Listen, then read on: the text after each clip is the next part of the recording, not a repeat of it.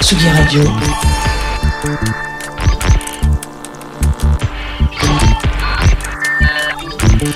Sur la route des festivals. Avec Antoine Dabrowski. C'est beau, une renaissance. La dernière fois que Babel Med Music a eu lieu, c'était il y a cinq ans. Ah, puis il y a eu la baisse des dotations publiques, une petite pandémie mondiale qui ont empêché la tenue de cet événement si important pour Marseille et pour les artistes du monde entier.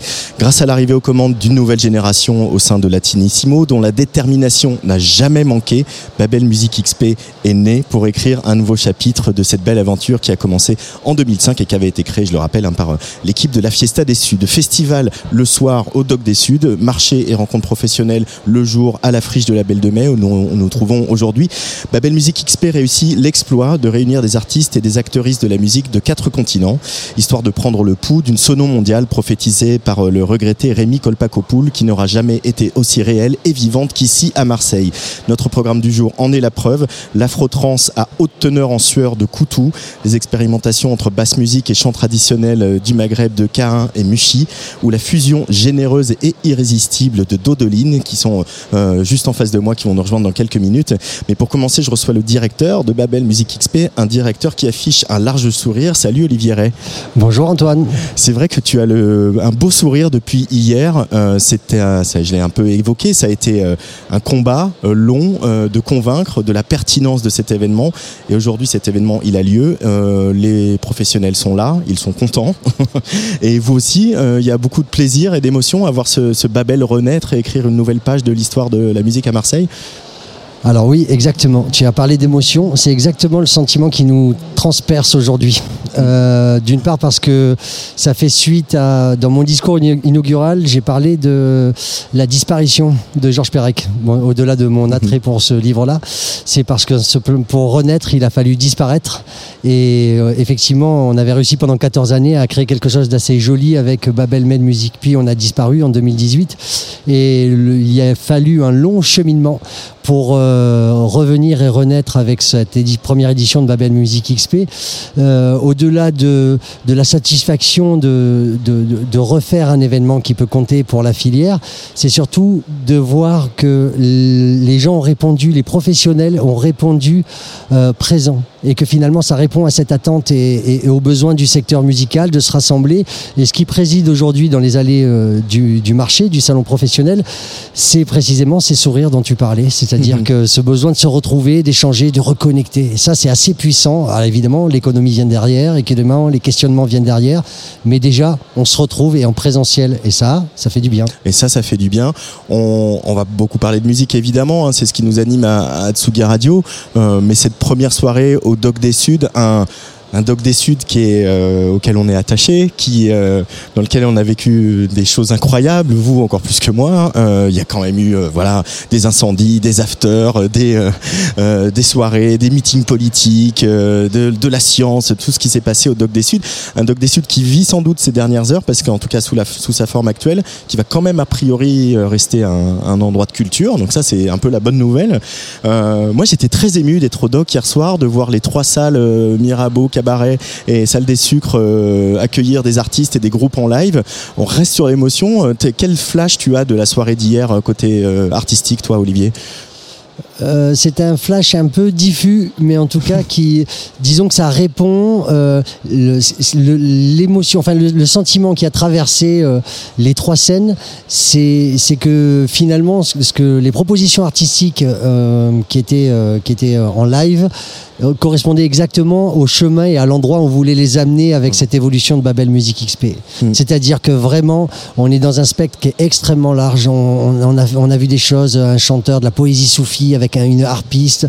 On a vu quelqu'un, un Italien, calabré, Davide Ambrogio, qui a mis une gifle à tout le monde parce que il, il parlait, euh, il parlait de d'un travail autour de la voix, mais complètement imprégné dans les rituels sociaux et de, de tous les jours. Puis euh, aussi de la trance avec Koutou, puis etc. Et en fait finalement, euh, quel plus beau symbole en fait déjà ce lieu-là du doc, euh, il existe et il, il n'est jamais plus beau que quand il vibre au son des musiques. Il sera autre chose avec le cinéma peut-être parce que c'est un peu sa vocation à venir, mais en tout cas il, y a, il, se passe quelque chose dans ces murs. Les murs sont habités et euh, il, y a, il y a une présence immatérielle et qui en fait est faite de public, de sons et de choses comme ça. Et puis après, surtout moi, ce qui me, ce qui m'amuse le plus, c'est qu'on entend parler toutes les langues, c'est-à-dire dans les publics, Euh, sur, aussi, hein, sur sur le scène, salon. sur le salon. Et finalement, quel plus beau symbole que Babel Ouais. d'entendre parler de toutes les langues. Et finalement, tout le monde se comprend. Même moi qui ne parle pas un traître mot de certaines langues, j'arrive à me faire comprendre dans un espéranto incertain.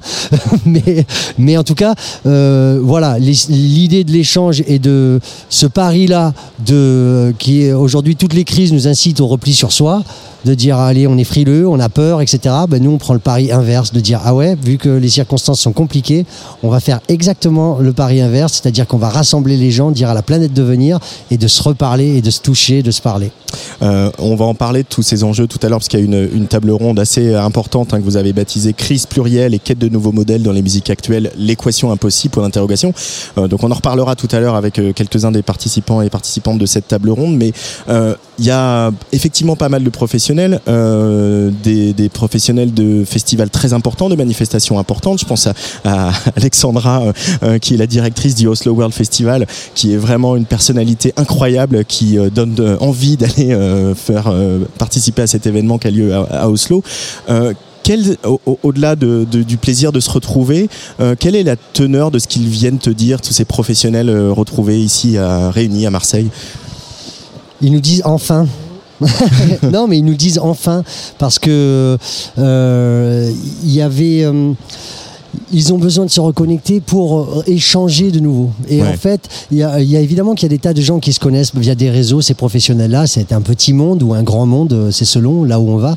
Mais en tout cas, il y a, les gens se connaissent, mais ils se voient soit en visio ou de manière euh, éparse euh, tout au long de l'année. Et le fait de venir à Marseille, il y a une forme de valeur ajoutée qui est complètement différente. On m'a fait le retour, c'est- un journaliste allemand qui m'a fait cette, ce retour-là en me disant c'est assez étonnant parce que vous êtes un marché professionnel, évidemment que vous parlez d'économie, des enjeux, de tous ces enjeux-là, mais vous nous parlez différemment de cette histoire-là. C'est-à-dire que vous y rajoutez une dimension culturelle, limite philosophique ou politique dans le sens noble du terme, qui en fait rajoute une valeur ajoutée surtout dans son ancrage méditerranéen. Ici, on est là, euh, alors on est sous un ciel bleu, on n'est pas loin de la mer, et euh, immédiatement, c'est une, évocation de ce qui se passe ailleurs, de l'autre côté, donc euh, des migrations, euh, des drames, des tragédies, mais aussi des choses euh, fabuleuses qui s'y inventent tous les jours et de l'énergie euh, foisonnante qu'on essaie nous euh, patiemment euh, sur scène ou dans les travaux, de- dans les travées de, de- de ce salon, d'importer pour pour le faire partager au plus grand nombre.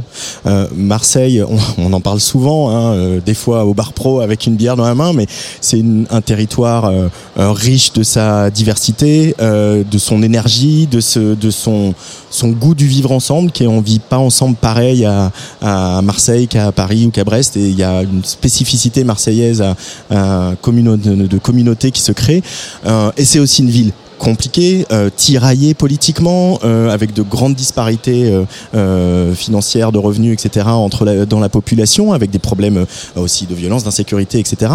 Donc, et à la fois, j'ai l'impression que Babel ce, ne peut pas avoir lieu ailleurs qu'à Marseille, que ce- c'est le meilleur endroit en France pour parler et inviter des musiciens, des artistes et des professionnels de, la musique de partout sur la planète. Tu vas pas me dire le contraire, évidemment, Olivier Ray. Non, en tout cas, c'est euh, une ville-monde qui n'est pas une ville-monde New York. Ouais. C'est une ville-monde euh, à la sauce méditerranéenne.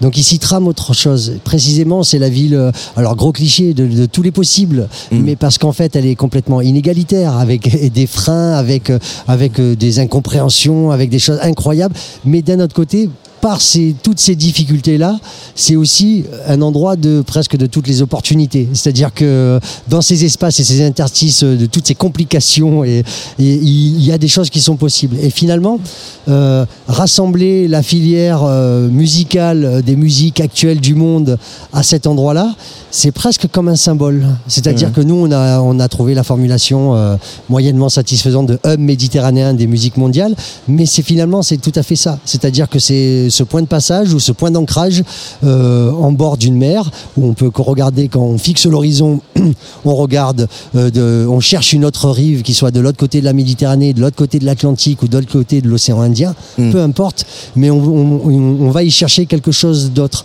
Et donc Marseille est le réceptacle de ça. Mais Marseille n'est pas tourné que de ce côté-là. C'est aussi tourné vers ce qui se passe plus au nord.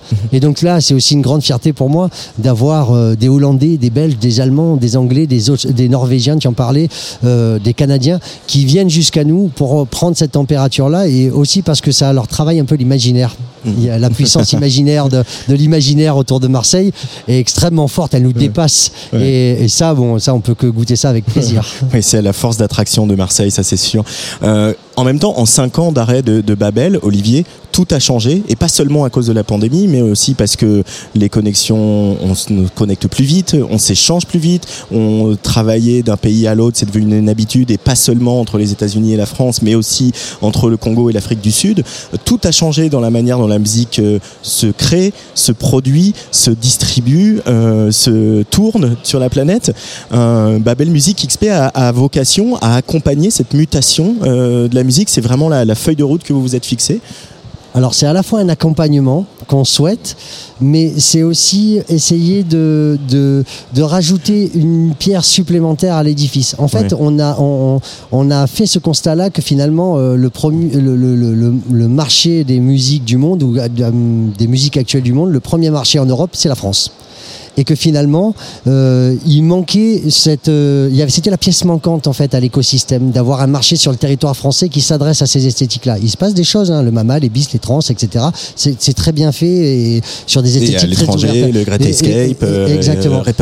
Mais, tous à ces Mar- festivals. mais à Marseille, il manquait, euh, mais en France, il manquait sur le territoire français cette, euh, ce type d'événement-là. Et alors nous, le questionnement qu'on pose, c'est que les, on a vu, euh, Tsugi a fait un très beau dossier sur l'argent fou, mais c'est que les, il y a de moins en moins de fenêtres de diffusion et d'expression. C'est cette espèce de, de contradiction, c'est-à-dire qu'il a jamais été aussi facile. La production, euh, la production euh, musicale a jamais été aussi foisonnante par les outils qui sont à disposition des artistes. C'est-à-dire la création musicale est complètement dingue. Tous les jours, il y a des milliers d'albums qui se font partout, etc.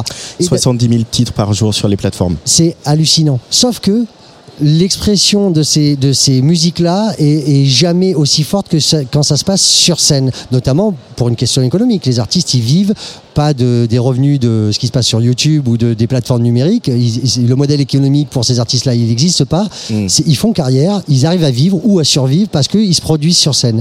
Et la contradiction, c'est que il n'y a jamais eu autant de création, mais il n'y a jamais eu euh, de création musicale euh, en, en- en termes de production d'albums, mais jamais- mais il y a cette forme de rétrécissement des fenêtres d'expression. C'est-à-dire que les festivals, euh, c'est la course à la tête d'affiche, c'est la course à, à- à, on va dire, à, à l'inflation des cachets, cette espèce de course inflationniste complètement délirante euh, des, des têtes d'affiche, parce qu'il faut faire de la billetterie, et donc, de fait, de moins en moins de prise de risque de la part des programmateurs, ou alors à la marge, et donc ça veut dire une forme de euh, d'assèchement en fait de, de- des fenêtres de diffusion de cette euh, diversité musicale. Et donc ça, nous, Babel, c'est un peu notre mission, c'est de dire comment on essaie de retisser de la confiance, redonner, recréer du lien entre, entre des gens en disant, vous savez quoi, en fait, les têtes d'affiche que de demain, ben, c'est celles que vous êtes en train de construire aujourd'hui. Mm. On dit ça aux diffuseurs. Et donc, euh, faites le pari. Fait- euh, Juliette Armanet, on l'adore, mais elle a fait euh, de 365 concerts euh, cette année, quoi. non, c'est super, mais ce que je veux dire, c'est on, on- Et elle a mis le feu à Bercy. on- non mais on, non mais on l'a- on- on l'adore, mais euh, le- Mais- il mais- y a de la mais de- place. C'est qui Juliette Armanet de demain? C'est tout, tout- tout l'enjeu. Voilà, exactement. Et comment on lui donne un marchepied à cette, art- à cette future Juliette Armanet euh, du monde euh, Comment on lui permet d'accéder à des scènes, de conquérir des publics, euh, de, de travailler des territoires en étant en agrégeant Ouais. ces publics-là? Eh ben, c'est tout l'enjeu, en tout cas les questionnements qu'on essaie de poser ici. Euh, et, et on doit dire que les retours qu'on a de la part des opérateurs, mais pas que français, euh, les Hollandais ont cette, ont cette démarche-là, les Belges ont cette démarche-là, et, et c'est quelque chose. Les Espagnols aussi, euh, parce qu'ils sont totalement pris dans cette contradiction entre les super productions, les blockbusters, hyper rassemblements et les euh, structures. euh, Mm. euh, et qu'est-ce qui se passe sur les entre-deux en fait? Ouais. Et le- questionnement, il est là. Donc, qu'est-ce qu'on fait de cet entre-deux? Et Olivier, on l'a fait? oui, alors on l'a fait. On est en train de le faire. On est en train de le faire. On est en train de le en faire. tout cas, Babel Music XP, vous êtes en train de le faire. Tsugi Radio à Babel Music XP, on l'a fait. Et on va aller euh, faire un tour du côté de la Caraïbe avec euh, mes premiers invités artistes. On va écouter un extrait de leur deuxième album. Leur deuxième album sorti l'année dernière, Lanmou, Lanmou. Ça s'appelle See Love. Et bah, ils vont jouer ce soir au Dog des Suds. C'est vraiment, vraiment un gros, un gros coup de cœur à Tsugi Radio. Et je sais que pour toi aussi, allez, Dodeline sur la Tsugi Radio avant qu'ils me rejoignent au micro.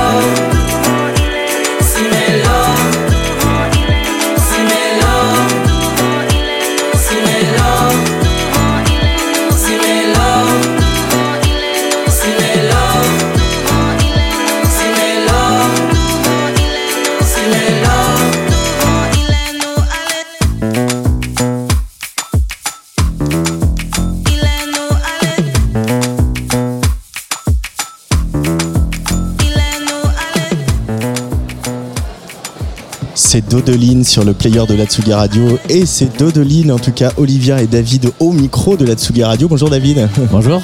Bonjour Olivia. Bonjour. Je suis ravi de vous rencontrer enfin. Il y a quelqu'un qui travaille avec vous qui s'appelle euh, Maxime qui s'occupe d'un label qui s'appelle Underdogs qui euh, vraiment m'a vous savez, on reçoit des mails, on nous donne des albums, etc. Et puis euh, il y a des gens qui insistent, parfois à mauvais escient, Mais David, euh, Maxime, pardon, fait partie des gens qui insistent à bon escient. Il m'a dit, écoute, ça va te plaire. Et il a tombé dans le mille. Et surtout avec ce deuxième album et ce titre-là que je trouve complètement entêtant. Euh, la naissance de Dodeline, on va essayer de la, de la- raconter un peu. C'est un peu partie de toi, de ton envie, David, de, de mélanger euh, tout ton goût pour le jazz, euh, la musique qui vient de la Caraïbe, aussi la musique électronique. Euh, bah, c'est quelque chose qu'on a commencé, tous les deux justement avec, euh, avec Olivia. Euh, quand on s'est rencontrés, c'était quand même rapidement une rencontre musicale et du coup assez rapidement on avait les, mêmes goûts pour les musiques un peu afro-américaines et compagnie et, du coup bah, quand j'ai appris qu'elle parlait le créole, je dis bah, ça te dit pas de chanter le créole et qu'on essaye de, trouver une recette comme ça qui, mélangerait la musique caribéenne à une musique un peu afrofuturiste. Euh, alors, le mot est lâché. C'est quoi pour toi la définition de l'afrofuturisme, euh, ou en tout cas la vôtre, celle, celui que vous pratiquez euh, chez Dodoline Bah, c'est une influence qu'on a avec tout ce qui est un petit peu euh, psychédélique, les, musiques les musiques afro-américaines en particulier, le, la projection des, des afro-américains dans, dans, dans une vision d'un d'un futur euh, dans l'espace. euh, tout ça et du coup nous on a on a centré ça un peu euh, ces influences qu'on avait mais au- du coup autour de, de, de, de la musique euh, notamment des, des Caraïbes des Antilles françaises Euh, Olivia, l'afrofuturisme, c'est un concept qui te- qui t'est cher aussi euh, Sonra, euh, George Clinton, euh, toute cette vibe-là Mmh, bien sûr. bien sûr, bien sûr. Parce que, ben, comme euh, l'a si bien expliqué David, c'est. J'en perds mes mots. non, c'est quelque chose qui nous est cher. Je pense de mettre en avant un peu euh, tous ces styles euh, qu'on a toujours écoutés euh, depuis très longtemps, les mélanger, les mettre en avant avec notre, notre vision à nous et, et de créer notre tambouille Mm. afrofuturiste. Afrofuturiste Voilà. Avec vos deux, vos deux comparses, hein, euh, qui, euh, Grégory, Grégory. et, et, Georges- et, pardon, Raphaël. et Raphaël. Georges, c'est- l'oncle de Raphaël. Euh, Raphaël, il a un profil un peu particulier parce qu'il donc il est percussionniste, il joue du saxo. Euh, voilà, il, il essaie de mettre en, en lumière aussi tout l'héritage euh, de La ce qu'on appelle la, de la Guadeloupe, ce qu'on appelle la musique tambourinaire de la Guadeloupe, avec ce, ce- ce- ce tambour qui s'appelle le. Euh, et il est aussi linguiste et expert en langue créole. Euh, c'est une incroyable richesse d'avoir un musicien euh, aussi érudit que ça euh, dans un groupe. bah oui c'est sûr ouais. Exactement. qu'on a pensé à lui rapidement Et du coup, est-ce que ça intervient le fait qu'il soit linguiste quand vous écrivez les paroles, quand Oui. vous réfléchissez aux morceaux et, Ouais, ouais, Du coup, il y a un travail sur euh, vraiment euh, le, le verbe en lui-même, quoi. Ouais, bah, on écrit ensemble et ça permet de, de toujours trouver une manière de, de faire sonner le- ce qu'on a à dire. euh, euh, parce qu'il y, a- il y a plein de manières de le dire euh, Mm. selon les créoles qu'on utilise ou, ou même en français ou en anglais. Donc euh, donc c'est sûr que c'est une super ressource. Euh, T'as toujours parlé créole, euh, Oui. Olivia? Euh, Oui, oui. Et euh, quand tu dis, quand David dit les créoles, c'est vrai qu'on vu d'ici, euh, quand on, en plus c'est une culture pour toutes les raisons historiques qu'on sait qui euh, est pas bien connue et très peu connue ici en métropole. Euh, on parle pas le même créole à la Martinique, à la Guadeloupe, euh, qu'à Haïti. Non, Oh, il y en a beaucoup, il y a beaucoup de créoles, ouais.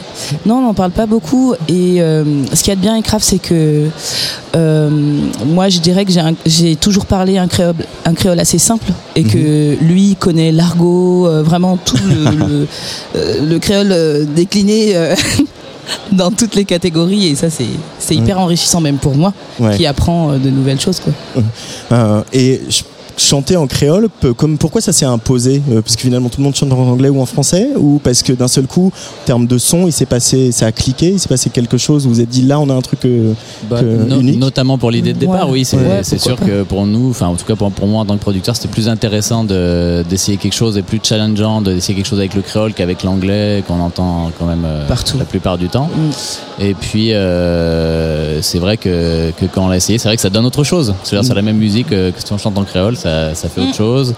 Et puis, euh, bah, comme tu l'as dit, ouais, y, euh, il y avait aussi cette culture de, de- du guoka, donc la, la musique euh, guadeloupéenne. euh, euh, moi que j'avais parce que j'avais joué dans un groupe de jazz caribéen et donc je savais que c'est quelque chose qui pouvait aussi euh, alimenter euh, tous les trucs un peu plus R&B, jazz ou euh, tu vois afro-américain que, que, que j'aimais déjà. C'est marrant parce que, alors, c'est pas mon, mon- mon terrain d'expertise euh, absolu, hein, euh, les musiques de la Caraïbe, mais j'ai l'impression que depuis la mort euh, du leader de Kassav, on, on re- regarde à nouveau ce qui vient de la Caraïbe, les musiques, pas seulement le Zouk Love, et pourtant le Zouk Love, euh, voilà, Yana Nakamura et les autres, hein, mais, mais on, on a un regard beaucoup plus bienveillant et beaucoup plus euh, euh, complet sur euh, ce qui vient de, de- de la Caraïbe. Ça a un petit peu changé, c'est un peu moins euh, stigmatisé que ça a pu l'être euh, il y a quelques années. Ouais, il y a moins, de- il y a moins de clichés, et puis surtout, euh, t'as bah, un peu tous les, les DJ, les diggers qui s'intéressent un peu à cette partie du monde, qui sont allés déterrer tous les vieux enregistrements de, Ouais. notamment des Antilles françaises. Et puis bah, il se trouve qu'il y a beaucoup de, de ces musiques, euh, outre le zouk, même des musiques plus anciennes, plus traditionnelles de là-bas, qui sont des super musiques pour danser, pour les Ouais. soirées, tout ça. Donc c'est un truc maintenant qui est rentré dans le, un peu dans le dans l'inconscient collectif. Euh, T'en as toujours écouté de la musique de la Caraïbe, toi euh, Non, non, pas du tout. Non. Non, non, moi la, la première fois c'était par curiosité parce que j'avais eu l'occasion de, de rentrer dans ce groupe de jazz caribéen et ça- ça m'intéressait.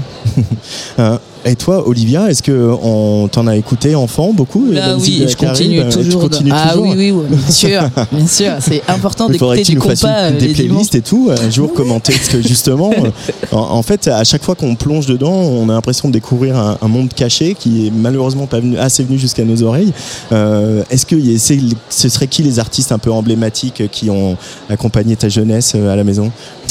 Alors, euh, c'était alors c'est emblématique, mais je pense qu'il y a encore plus emblématique. Mais moi, on va dire que j'étais euh, bah, Cassav à beaucoup, euh, Jean-Philippe Martelly, euh, euh, et puis d'autres artistes plus dans le compas. Je suis Madame Compas, moi, vraiment. Ah, Madame Compas. Qui ouais, J'adore. Vive Haïti.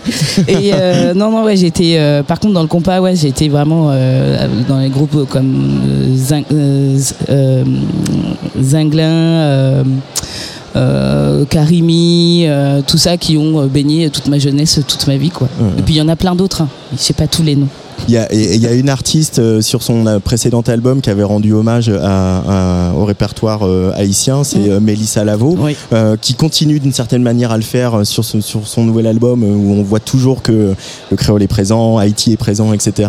Se dire justement que des artistes comme elle, aussi installées, aussi importantes, euh, mettent un, un coup de projecteur sur ce qui se passe et ce qui vient de la Caraïbe. Bah, Euh, ouais. Pas de vue du point de vue des Blancs. Bien sûr. Ça fait aussi du bien, non, de se dire que c'est un peu en train de changer.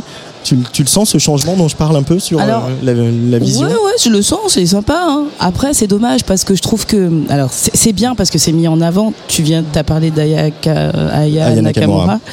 Et, euh, et donc, c'est super bien parce qu'on peut dire qu'il y a un peu des sonorités euh, zouk dans euh, son dernier album, ce genre de choses. Mais. Alors, ça met en avant. mais pas forcément correctement. C'est pas faux. c'est dommage. Mais c'est pas grave, petit à petit, petit à petit. Vous êtes allé jouer là-bas, euh, en Guadeloupe, en Martinique Ouais, ouais, on, est- on était en septembre là pour un festival de jazz, euh, Big In Jazz Festival à- en Martinique. Euh, Et l'accueil euh, du, du public martiniquais euh, à. Dodoline Vraiment, waouh, Ouais. waouh. Ah oui, ouais. T'étais Très- ému Ah mais total. mais ouais. Ah ouais, mais ils nous ont, ils nous ont vraiment, waouh, accueillis, les bras ouverts. Enfin, c'était génial. Vraiment, public de dingue. Vraiment. Public de dingue euh, en Martinique. Ouais. Mais Est-ce que c'est vrai que c'est aussi, alors je connais mieux la Guadeloupe, mais c'est un endroit où c'est parfois compliqué d'organiser des concerts, des festivals, c'est il y a pas tant de choses qui se passent en tout cas en Guadeloupe. Euh, et euh, pour autant, j'ai rencontré à chaque fois que je suis allé en Guadeloupe, j'ai rencontré des tonnes de musiciens qui disent que effectivement il manque de lieux, il manque de structure, etc. Et que pourtant l'énergie est là. Euh, en Martinique, c'est c'est la même chose, euh, Olivia? Je veux pas dire de bêtises. Ouais. Et alors, je dirais que c'est en pleine évolution. Voilà, C'est en train de changer. voilà. Oui, je pense beaucoup Et- même. Et euh, peut-être qu'aussi grâce à, à ce que fait Mélissa Lavo, ce que vous faites avec Dodoline aussi, de faire ces allers-retours entre la métropole et, et- et les Antilles, ça aussi stimule euh, tout le monde. Ouais, c'est même euh, sûr, bien Ouais. sûr, bien sûr. On sent qu'il y a, tu viens de- on l'a dit, on n'arrête pas de le répéter, il y a, il y a un mouvement qui se crée et c'est c'est beau à voir. Il faut juste qu'on tienne le coup. Allez, on tient le coup.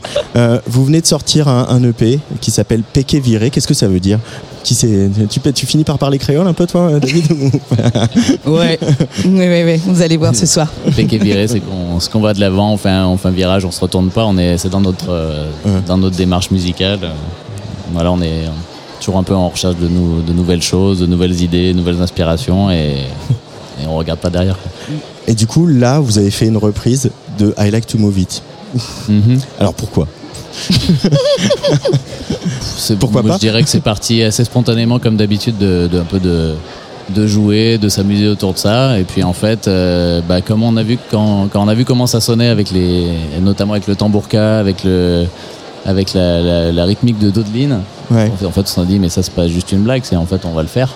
on va pas terminer nos lives avec ça.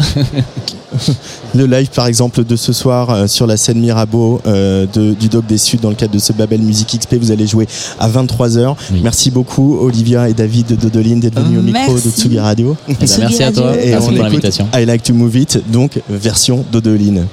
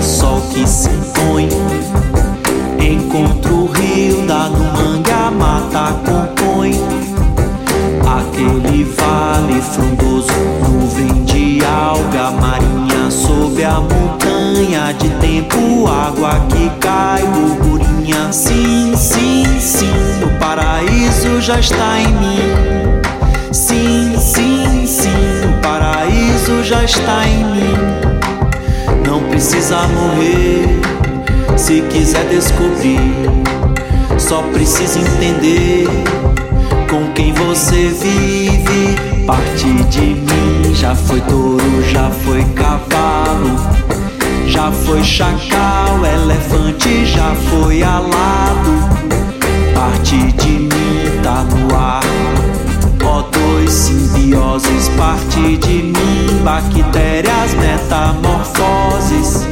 Sim, sim, sim, o paraíso já está em mim.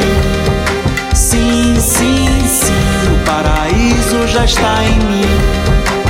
Não precisa morrer se quiser descobrir. Só precisa entender com quem você vive.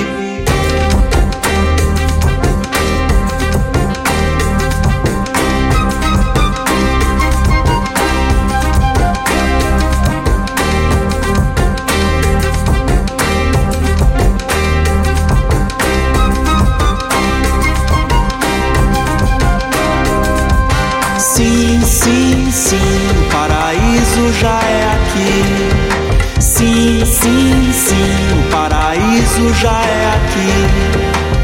Não precisa morrer se quiser descobrir. Só precisa entender onde você vive. Au Paraíso avec mon accent portugais déplorable à l'instant sur le player de la Tsuga Radio. C'est aussi le titre du dernier album du Brésilien Lucas Santana qui délaisse un petit peu les bidouillages électroniques euh, qui l'ont fait connaître pour un hommage appuyé à ces héros du tropicalisme. Lucas Santana qui était hier soir en concert à Babel Music XP, c'était au Doc des Suds dans l'espace Mirabeau. Et après cette petite escapade brésilienne, retour sur le bassin méditerranéen. Tsugi, Tsugi, Tsugi, Tsugi Radio. Sur la route des festivals. Avec Antoine Dabrowski. Sur la Tsugi Radio, je reçois un duo, un duo électronique qui s'appelle K1 et Mouchi. Alors déjà, est-ce qu'on dit comme ça Kainu Mushi. Euh, Kainu Mouchi. Bonjour Vanda. Bonjour. Bienvenue sur Tsugi Radio. Euh, ben, merci beaucoup de nous avoir invités. Bonjour Sinclair. Bonjour, merci beaucoup. Bienvenue également euh, sur Tsugi Radio. Vous venez de sortir il y a quelque temps un deuxième EP qui s'appelle Warda. Euh, on va d'abord essayer de définir votre musique, parce qu'on va en écouter bien évidemment. C'est euh, un espèce de mélange comme ça entre de la basse musique, de la techno, des effluves de musique orientale. Il y a de la derbouka, il y a ton chant en arabe, euh, Vanda. Euh, Qu'est-ce qui vous a, comment vous vous êtes mis à créer cette espèce d'endroit un peu unique qui est Kainu Mushi Alors, euh, tout a commencé euh, quand on s'était rencontrés en master acoustique et musicologie. Mhm. Et du coup, on a commencé à travailler beaucoup de, de projets ensemble dans le cadre académique. Et par la suite, on a essayé de faire durer euh, ben, cette amitié euh, et cette collaboration euh, par le biais du projet Kainomoshi. Donc en 2020, euh, pendant le Covid, on travaillait à distance sur pas mal de prod. Et c'est là où sortit notre premier EP Martyr, Entièrement produit euh, voilà, à distance euh, entièrement produit à distance. euh, ouais. de la Méditerranée. C'est ça, de part et d'autre de la Méditerranée, parce que moi j'étais bloquée à ce moment-là au Maroc pendant le Covid, et lui était à Barcelone dans un premier temps, et puis après rentré à Marseille, donc c'était vraiment un bassin méditerranéen euh, qui nous connectait.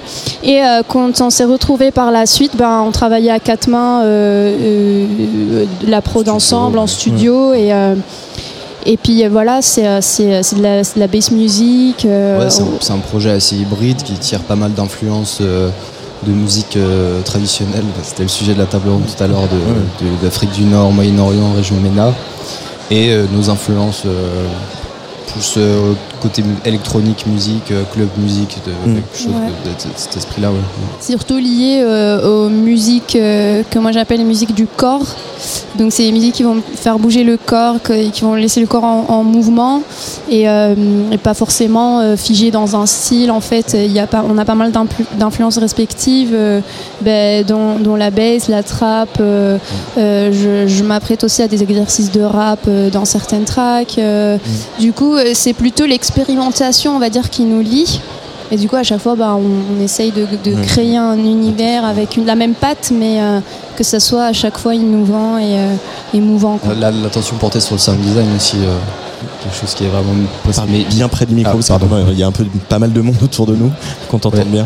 bien. L'importance euh, pour le quant au sound design de, Ouais. vraiment de travailler la, la texture la matière du son la matière sonore pour l'emmener euh, du- d'une source d'un point A vers un point B euh, la transformer en fait de par des, des effets numériques analogiques euh, Et, euh, et souvent, on reçoit euh, la remarque qui est en fin de compte euh, un peu vraie que notre musique est plutôt musique d'image en fait. Mm. C'est musique appliquée à l'image un peu, c'est cinématographique, Théâtral, euh, cinématographique. théâtral, euh, ça va. Mm. Et par exemple, plus sur scène, par exemple, moi c'est plus une performance, euh, je vais plus danser, bouger, ça va être bien théâtral. euh, donc, euh, donc voilà un peu toutes nos influences. Et... c'est un projet plus centré sur la performance plutôt que vraiment le, Le style. phonographique Ouais. Ouais, euh, je, vais, je vais te garder euh, musique du corps parce que ça s'applique à tellement de choses. C'est vraiment une image absolument euh, très juste.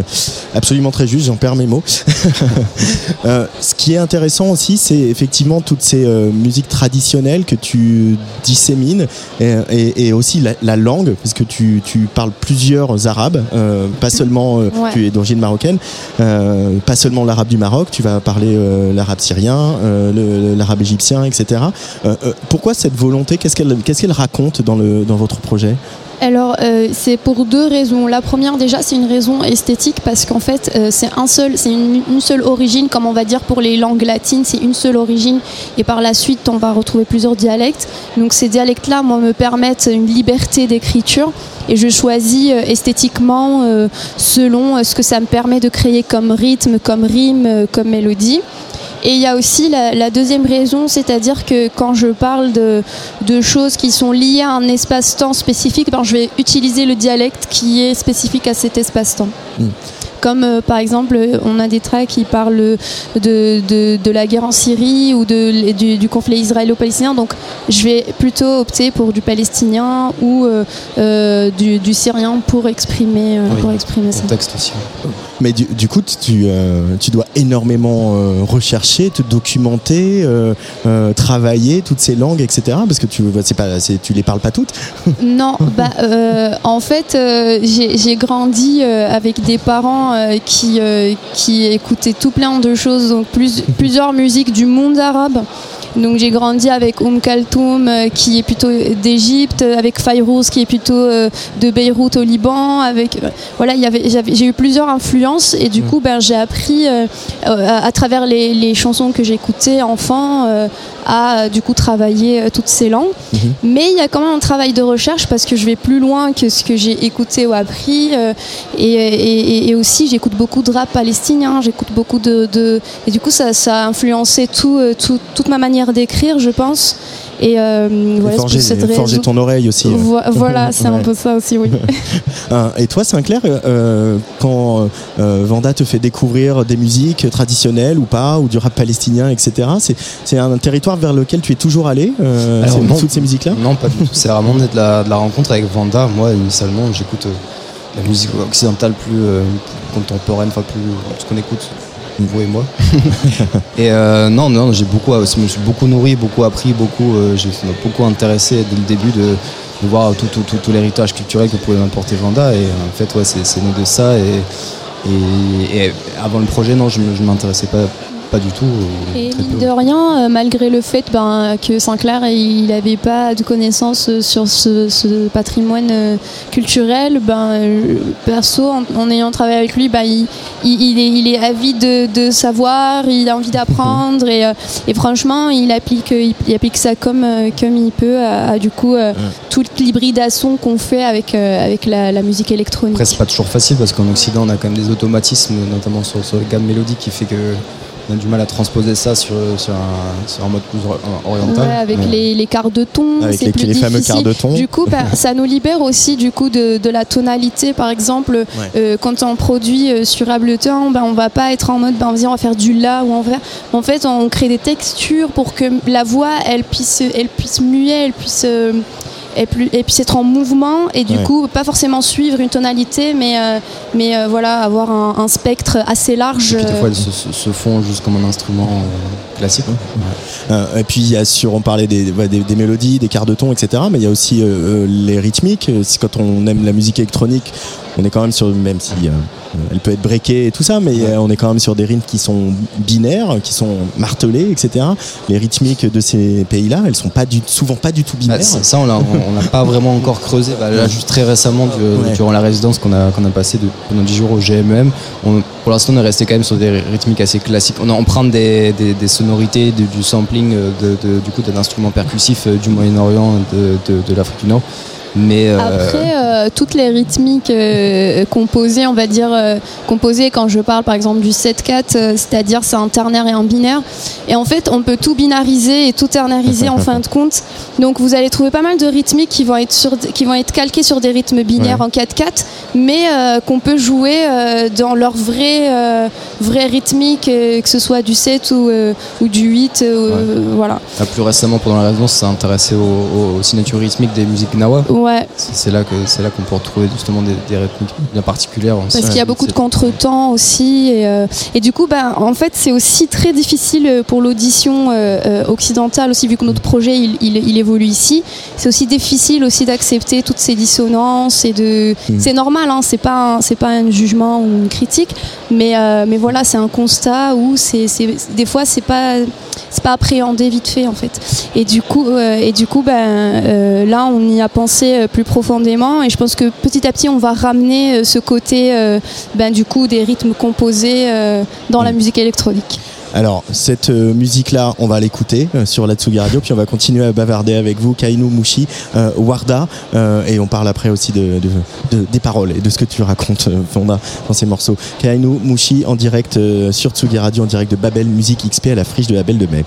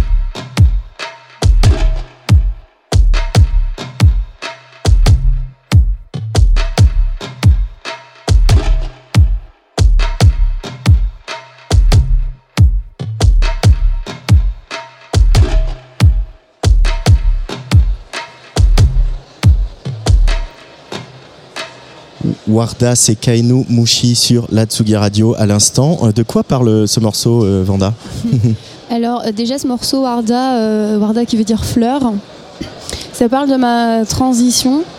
Euh, donc du coup euh, mon prénom aussi Vanda qui est une, orchidée, une, belle fleur. euh.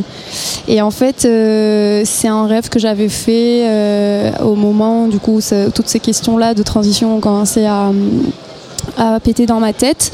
Et, euh, j'avais fait un rêve euh, du coup où je me voyais moi-même à l'autre bout du tunnel. Et en fait je raconte euh, littéralement ce rêve et comment on est un peu la solution de tous nos problèmes et que les solutions elles émanent de nous comme les problèmes émanent de nous, ben, les solutions émanent de nous. Et en fait, il faut se faire confiance, il faut, il faut voir le bout du tunnel et il faut avancer dans la vie. Euh, là, c'est quelque chose de, très intime, de très personnel. Euh, pour autant, euh, bon, déjà dans le, premier EP s'appelait Martyr, rappelons-le, ce qui pose, son homme.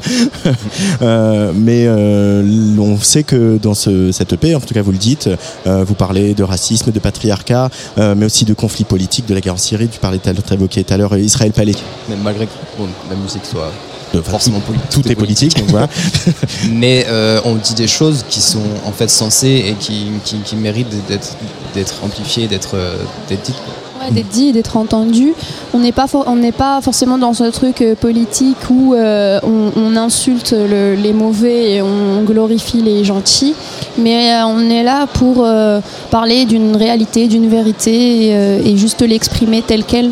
En fait, comme euh, la track Syrian's Day qui n'est pas sur, sur cette EP, qui va sortir euh, prochainement. Et en fait, elle parle d'une journée simple d'un jeune Syrien en plein guerre. Et en fait, euh, quand écrit ça, je l'ai écrit en plein Covid. Nous, on était là en train de se, se, se manifester, comme quoi le confinement c'est trop dur et tout. Et ben, il y a des gens qui vivent ça tous les jours et depuis plusieurs années. Euh, la suite, c'est quoi pour euh, Kaino Mushi Euh, Là, vous venez de jouer au GMEM en, en sortie de résidence, hein, parce que vous avez ouais. euh, travaillé ce live euh, dans cette espèce de. Alors, déjà, est-ce que vous pouvez nous décrire un peu cet, endroit, un peu, un peu de la géote de Marseille Pour, moi, je pour la faire courte, euh, comme on dit à tout le monde, le GMEM c'est l'IRCAM euh, Phocéen. Malgré qu'il n'est pas le même label. Mais c'est pas les mêmes labels, ouais. Eux, c'est euh, c'est création euh, musicale, c'est le C'est Centre national de création euh, musicale. Et, euh, et du coup, ben euh, voilà, j'ai aimé. Oui, ça, ça accueille des artistes en résidence sur euh, vraiment un, un panel de, de genres musicaux, de, de, de questionnements sur la musique vraiment très large. Et en des fait, musiques élec- électroacoustiques à des musiques euh, plus contemporaines. et- contemporaine aussi traditionnelle parce qu'on a eu l'occasion du coup d'expérimenter ça et en fait faire cet apport ou ce dialogue entre l'électronique et le traditionnel par exemple j'ai enregistré mes voix sur des maquins euh, arabes et après je les ai mis dans un modulaire euh, granulaire Mmh. On a- synthétise, ça, ça a créé ça a créé des drones donc Oui, c'était pour nous un espace, un moment avec un espace, une, une temporalité qui nous a permis vraiment de creuser no- notre, notre son, notre, pas forcément réfléchir à, à un arrangement, à une, mais, mais- ah, on s'entend plus. Ah. Mais, euh, mais voilà, c'était aller, aller, aller travailler la matière euh, brute, quoi.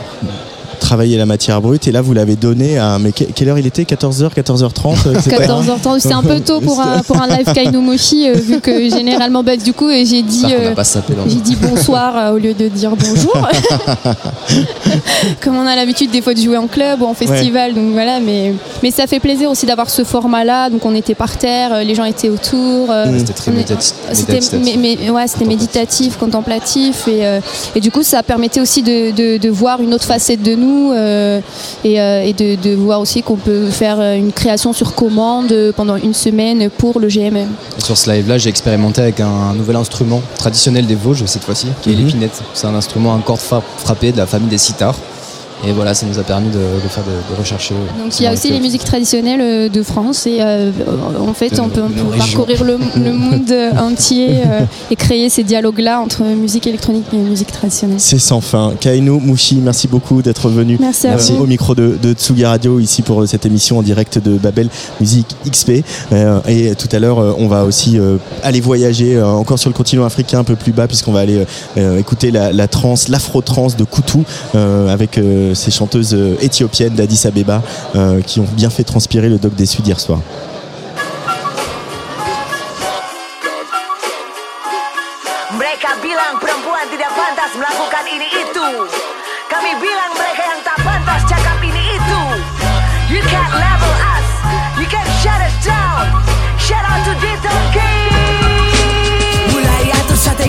Strategi tembokku bidik Ambil posisi di Ton King Spray paint di kanan dan kiri. 400, 300, 150 Berbekal katulistiwa Bromo ke kelimutu Outline ku bold Never get old. Hey you please hold. Let's hit the road. Berburu kanvas Di ruang publik. Yo look at us. Are we all cantik? Pakaianku harusnya tak jadi masalah. Kalau kau punya masalah itu kau sampah. Now stop the cat call. Focus on the wall Oh watch out watch out. I'ma kick your balls. Lanjut berdasar Dengan pusaka Tenggelam hanyut Dalam irama. Karyamu karyaku Kisahkan perlawanan. Katalisasi perubahan Lawan kekerasan. Perempuan bersatu Tak bisa dikalahkan. We're the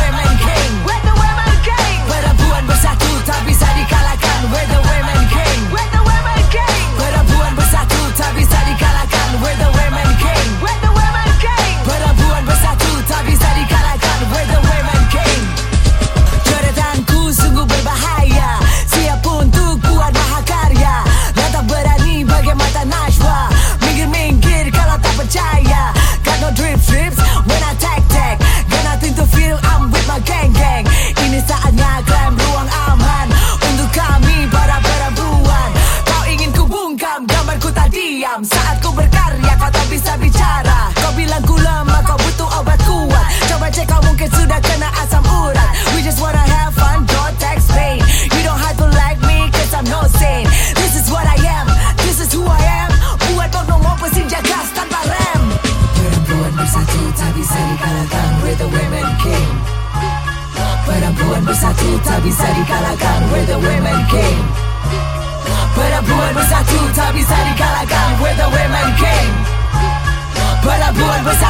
Tak bisa dikalahkan. We're the women king.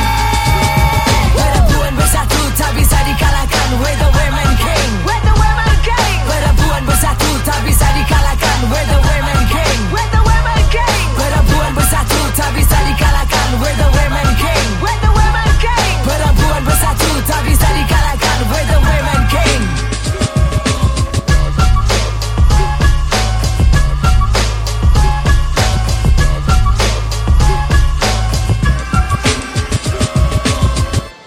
Comme un air de Who Run the World version 2023, c'est sorti le 8 mars dernier, tiens tiens, et c'est signé Yako, et ça s'appelle Women King. Yako c'est une talentueuse, une déterminée et une attachante rappeuse indonésienne. Yako jouera ce soir à minuit 45 au cabaret du Doc des Suds pour Babel Music XP. Tsugi, Tsugi, Tsugi, Tsugi Radio.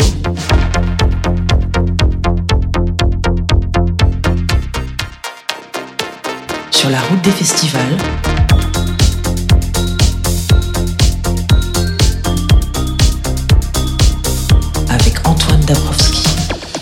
Dans quelques instants, je l'ai dit, Marseille aura des allures d'Addis Abeba avec le projet Koutou, un projet emmené par Théo Sekaldi et la chanteuse Ewan Gebrevold. Tsugi Radio en direct de Babel Music XP, c'est un festival le soir, mais en journée, c'est un marché des rencontres pro, comme on l'a dit tout à l'heure avec Olivier Ray, des rencontres qui réunissent des actrices de quatre continents. L'occasion de s'interroger, de se projeter ensemble dans le futur de la filière, une filière secouée par bien des crises, des crises passées, des crises présentes et des crises à venir. Comment inventer de nouveaux modèles pour les musiques actuelles à l'heure de l'explosion des coûts de l'inflation, euh, des coûts, de l'inflation, du changement climatique, toutes ces questions, on va en parler un petit peu avec Eldina Soldo. Bonjour Eldina. Bonjour. Alors vous êtes professeur à l'université, vous êtes chercheuse, moi je dis chercheuse, vous dites chercheur, j'ai l'impression de chercher- bien. chercheuse, voilà. Euh, vous dirigez une chaire, co-dirigez une chaire qui s'appelle Organisation et territoire des arts, de la culture et de la créativité. Exactement. Et en face, euh, à côté de vous, en tout cas, il y a Alex Stevens, cofondateur de Curated By. Entre autres, tu diriges, Alex, la programmation du Festival de Dour, du Sakifo et des Franco à La Réunion, et plus près de nous, d'un certain festival qui s'appelle Mars Attack. Euh, bonjour Alex. Bonjour. Je suis salut. content de t'avoir à mon micro. Moi aussi, je suis content d'être là. J'adore euh, la radio, donc. Ah bah, ah bah oui, je sais, Ah, j'étais surpris, on m'a dit, ah, il peut pas. Je dis, oh, ça Non, j'avais une Ah, si, autre interview Ah, bah, sur voilà. Couleur 3, puis je me suis dit, Oh. bon, bon, on va envoyer le collègue, comme ça je peux venir quand même à Tsugi Radio. Et tout à l'heure, on va accueillir, euh, enfin c'est plutôt lui qui nous accueille, euh, Alban Corbier-Labasse, qui est le directeur euh, général de la friche de la Belle de Mai. Vous venez de participer tous les deux, Eldina, Alex, à cette table ronde. Je parlais de crise passée. Peut-être pas revenir sur le passé, euh, on en a fait assez sur la pandémie, mais en tout cas sur ce qui s'amoncelle à l'horizon pour euh, la culture euh, et notamment les, les musiques actuelles. Voilà, l'explosion des coûts, l'inflation, les gens qui ont perdu l'habitude d'aller au concert. Comment toutes ces mutations, elles, elles, elles travaillent la musique et elles travaillent les créateurs, vous diriez Eldina, allez bam Comment elle les travaille Elle les travaille beaucoup et je pense qu'ils ont à faire face à de sacrés challenges. Là, on en a parlé longuement pendant cette table ronde. On a vu des expériences euh, qui sont des expériences très intéressantes, proposées euh, par euh, différents types de festivals, de tailles différentes, avec des ancrages territoriaux différents. En tout cas, euh, ils s'attaquent à la fois aux problématiques environnementales, aux problématiques euh, de euh, d'explosion des coûts et donc peut-être de réduction des jauges, de problématiques de billetterie qu'il faut ajuster et évidemment les questions d'inclusion aussi de publics diversifiés. Voilà.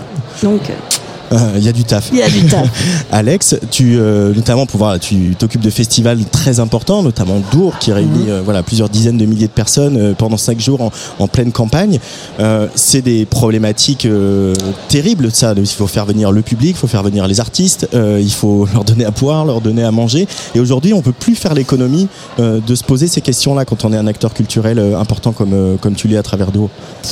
Ben, c'est clair qu'organiser un festival, on a, on, euh, on est un peu en bout de course de pas mal de choses et puis on doit, on a une responsabilité euh, sociale parce qu'on a une forte visibilité euh, sur un, sur un temps court et on se prend aussi toutes les crises de face. On crée une ville euh, éphémère pour Dours, c'est 60 000 personnes euh, par jour. Euh, donc dès qu'il y a un pépin, que ce soit un défi sécuritaire, que ce soit euh, euh, bah, les problèmes qu'on peut avoir, c'est météo. On a déjà eu des festivals. Bon, à Marseille, on a déjà dû décaler l'ouverture à cause du Mistral, une tour qui tombe.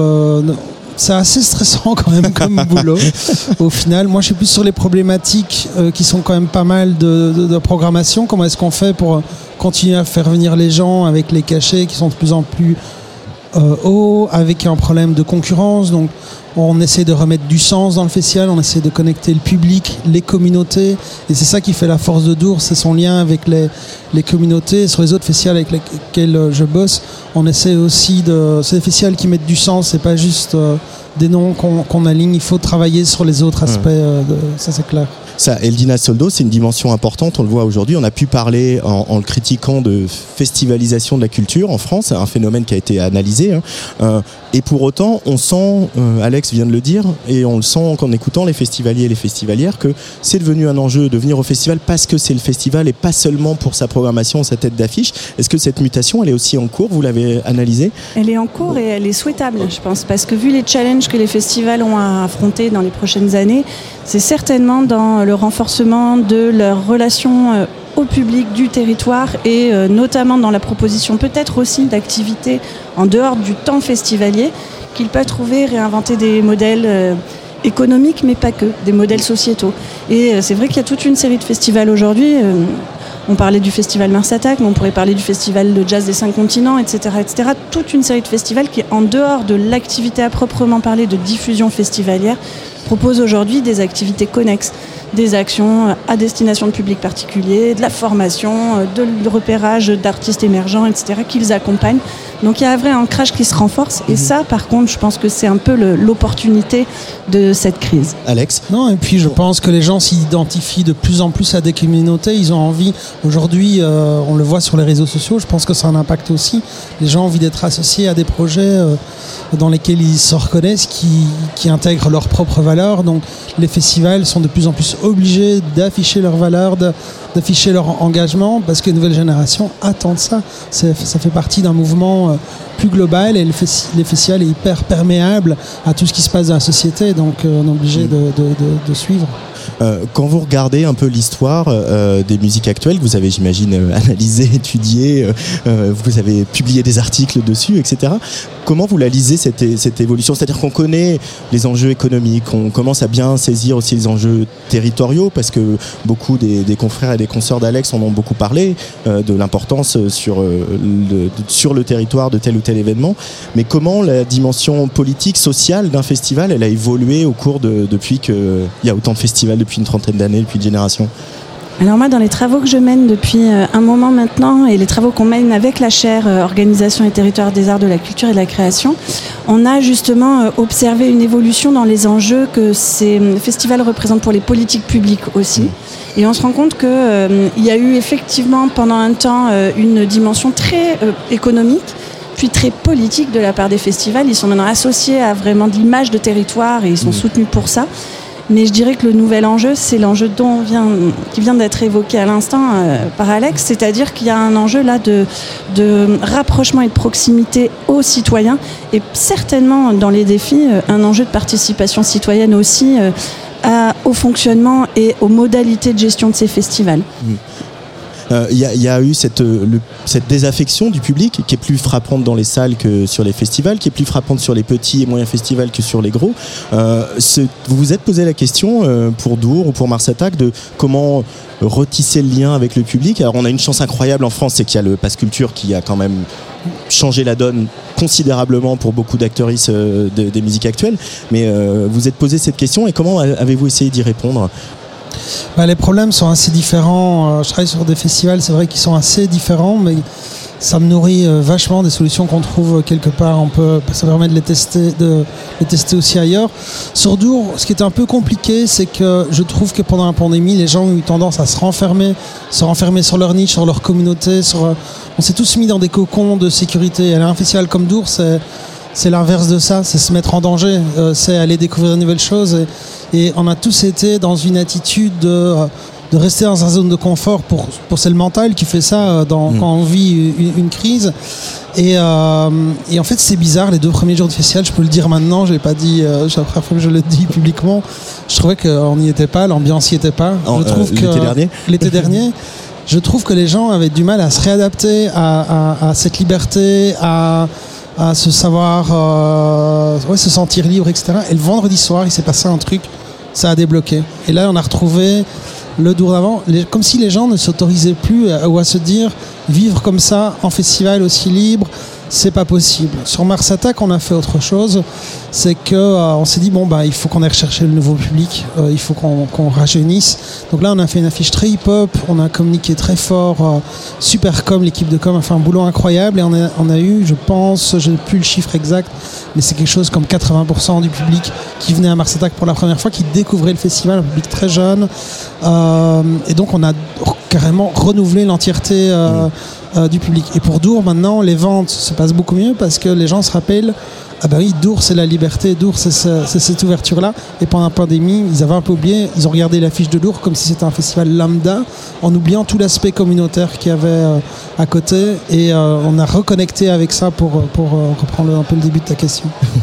Eldina Soldo, est-ce que, évidemment, des festivals, c'est aussi un endroit où la jeunesse euh, s'exprime, se rencontre, etc. Est-ce que vous avez des études sur justement l'impact que peuvent avoir les festivals euh, dans la construction de l'identité euh, de nos jeunes, de nos ados, de nos jeunes adultes? Alors oui, et ça rejoint un peu les propos qui étaient tenus sur l'aspect très communautaire des festivals. C'est que je pense que les jeunes, ils ont une recherche un peu particulière. Ils vont dans ces festivals aussi parce qu'il y a une esthétique musicale à laquelle ils adhèrent, mais pas que. Je vois qu'une vraie évolution là dans les jeunes que j'accompagne moi chaque année en master. Ils sont aussi sensibles maintenant à des valeurs euh, très profondes de- qui sont portées par certains festivals, pas forcément par les plus gros, mais souvent même par des festivals euh, en milieu rural avec un ADN un peu spécifique, ancré dans euh, la RSO, le respect environnemental. Je peux faire la promo euh, d'une petite équipe qui s'appelle Parea et qui euh, organise régulièrement des, des euh, événements en- de musique électronique dans des lieux assez insolites en milieu rural. Ils arrivent avec leur matos, qui est du matos éco-responsable. Ils essayent de fonctionner au niveau sonore en respectant et en utilisant au maximum du matériel qui fonctionne à l'énergie solaire. Bref, Mhm. ils arrivent et quand ils repartent, le lieu il est en l'état. Ils n'ont rien abîmé, rien détérioré. Et je pense que les jeunes et les festivaliers viennent pour ça. Euh, Alex, euh, pour Dour, les enjeux environnementaux, euh, comme, quelle, quelle piste vous échafaudez Comment vous vous projetez dans les, les, les 5, les 10 prochaines années de Dour Parce que il va falloir se poser des questions et Dour ne peut pas fonctionner que sur la scène locale euh, euh, et vous n'allez pas pouvoir faire venir tout le monde en train, Non, ni le public, ni, euh, ni les artistes d'ailleurs. Ouais, Sur les aspects organisationnels, c'est pas trop moi qui suis en charge. Sur la partie artistique, par contre, nous, on n'a pas du tout d'emprise parce que nous, on fait des offres où tout est inclus. Donc par exemple, on va dire à l'artiste, on te donne, euh, je sais pas moi, on vous donne 10 000 euros pour venir euh, jouer au festival, et c'est eux-mêmes qui bouclent leur transport. On ne sait pas avec euh, toujours quel matériel ils, ils vont arriver, s'ils viennent avec euh, Trois smirmortes trois ou, ou un van. et donc on est, sauf dans certains cas où ils nous demandent nous-mêmes de fournir la fiche technique, c'est-à-dire de produire le, le spectacle. C'est le cas d'Afex Twin qui nous a envoyé un cube euh, en, en cinq dimensions. Euh, J'ai ouvert le PDF hier. L'équipe technique maintenant du coup me fait la gueule. et, donc là, mais donc du- ce matériel-là ne sera pas euh, transporté. Il y, a une, cinquantaine de lasers. Je sais pas où ils vont les trouver. Euh, mais c'est c'est d'autres problèmes. C'est que quand nous-mêmes on produit le show, ben, il faut aussi trouver le matériel, il faut le louer. Le coût, on l'a pas a priori. Donc euh, on, on book un spectacle sans savoir le, le- le coût final. Donc ça pose vraiment beaucoup de problématiques, euh, effectivement. Après nous, euh, oui, il y a certains cas où tel DJ nous dit ouais je peux venir mais je suis Ibiza l'après-midi donc si tu mets 10 000 de plus on se prendra un jet privé ben là on est en droit de dire ben non on va peut-être pas le faire quoi c'est Mm. les seuls cas où on a une emprise euh, sur, sur, sur ça. Euh, Et et il y a aussi, euh, pour euh, euh, évoquer le, le- le- évoquer sans l'évoquer le, le- le coût des cachets, euh, il est, euh, enfin, plein de tourneurs qu'on a interrogés pour euh, cette enquête dans Tsugi disent que le justifient en disant à un moment, en fait, nous on ne peut plus, c'est-à-dire qu'on met trop de dates en, salle à amortir une tournée, une scéno, une équipe, etc. Donc c'est vrai qu'ils se rattrapent sur les prix des festivals. En France, on est euh, aussi sur, euh, on pratique un, prix du billet qui est parmi les plus bas au monde par rapport à, à plein de festivals. Tu, je pense que tu me diras pas le contraire. Est-ce que cette question, ce questionnement-là, par rapport à, par exemple par rapport à Mars Attack, vous voulez te poser à un moment d'augmenter un peu les- le, le tarif pour pouvoir euh, peut-être avoir de plus grandes têtes d'affiche ou, Non, ou juste pour pouvoir euh, euh, amortir l'inflation, quoi Sur Mars Attack, c'était assez clair, c'est que le budget artistique ne sera pas augmenté d'un euro parce que on n'a pas les possibilités. Donc on a dû trouver des alternatives. Les alternatives, c'était de, de mettre une limite aux offres. Donc sur les artistes électroniques, on a dit on mettra pas autant, on n'en mettra pas plus que tel montant. Pareil sur les têtes d'affiche hip-hop, on en a plutôt que de booker un Damso, ce qu'on a fait en 2022, on a pris un Gazo, plus un Hamza, plus un PLK. On était chercher des, des gros moyens, des, enfin des gros artistes de taille moyenne, Ouais. en fait, qui sont moins chers, qui sont un peu la catégorie en dessous. Le problème, c'est qu'on n'est pas les seuls à avoir fait ça. Et donc la demande sur ces artistes-là Euh, monte et euh, euh, monte. Et donc du coup, effectivement, donc c'est une solution que temporaire. Je- on en reparle dans un an. Donc déjà à la fin de Mars Attack. C'est quoi les dates de Mars Attack euh Alors c'est 14, 15, 16 juin. Ouais. Et ça sera au Parc Borély. Parc Borély, on a fait les repérages, on va changer un peu une scène de place.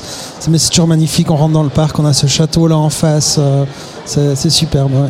Euh, euh, pour conclure, Eldina Soldo, c'est vrai qu'on on a souvent l'impression sur les politiques publiques que la, la, la culture est un peu la variable d'ajustement, et on l'a bien vu pendant, le, pendant la pandémie. Euh, pour autant, la France est un pays de culture, la France a un réseau, un réseau public, un réseau associatif euh, très fort.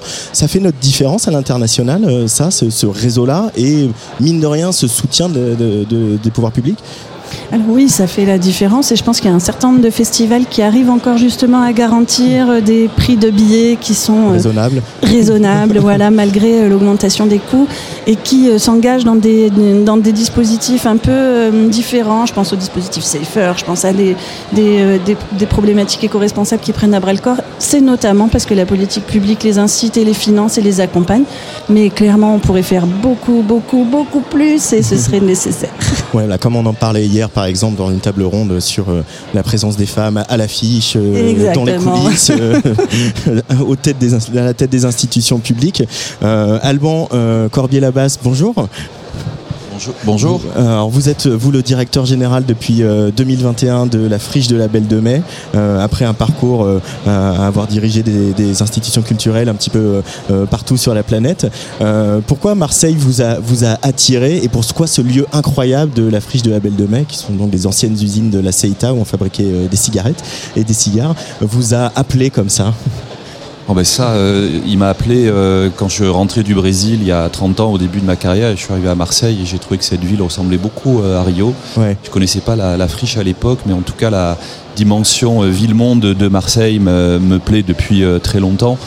Et si je peux répondre aussi sur la question de l'international que vous avez évoqué juste Ouais, avant, ouais, que- qui m'intéresse beaucoup, je trouve qu'effectivement, bon, il y a encore beaucoup, beaucoup euh, pas faire, mais on est à des années-lumière de 90% de la planète sur euh, l'implication du public, euh, de l'argent public sur les sujets culturels. On, on a monté un partenariat avec Atlanta et la Villa Albertine là, il n'y a pas longtemps et euh, dans certains endroits des États-Unis, c'est vraiment le, le tiers-monde hein, sur le, le- le- le plan La des politique politiques culturelles. hein. ouais.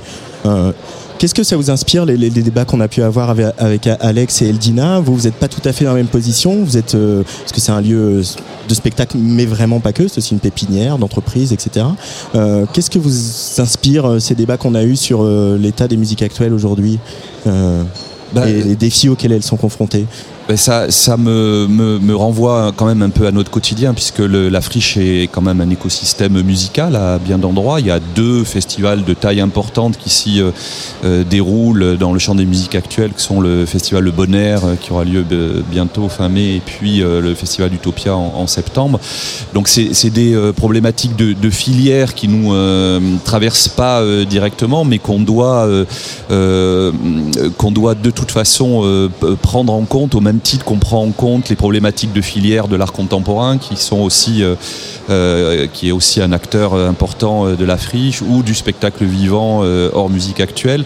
Donc en fait, on est traversé par toutes les problématiques de toutes les filières, avec un fil conducteur qui est celui évidemment que vous avez évoqué des transitions qui pour le coup euh, nous touche euh, dans notre chair, j'ai envie de dire, puisque si euh, on ne travaille pas à la friche dans 10 ans, on pourra plus travailler la journée par exemple. Je pense en été, il faudra qu'on vienne travailler la nuit si on veut. si on veut pouvoir euh, respirer et pas euh, mourir de chaud par exemple. Donc euh, la question des transitions traverse toutes les filières et c'est une de nos priorités d'action dans les prochaines années. Euh, D'ailleurs, je crois que vous avez, c'est depuis que vous êtes là, hein, qu'il y a des jardins partagés ici euh, à la friche. euh Non, non, non. Ah, Il y a ils les étaient jardins partis, j'étais là avant. Depuis que je suis là, il y a au-dessus de la cartonnerie une centrale photovoltaïque. On espère en, en mettre ailleurs dans la friche.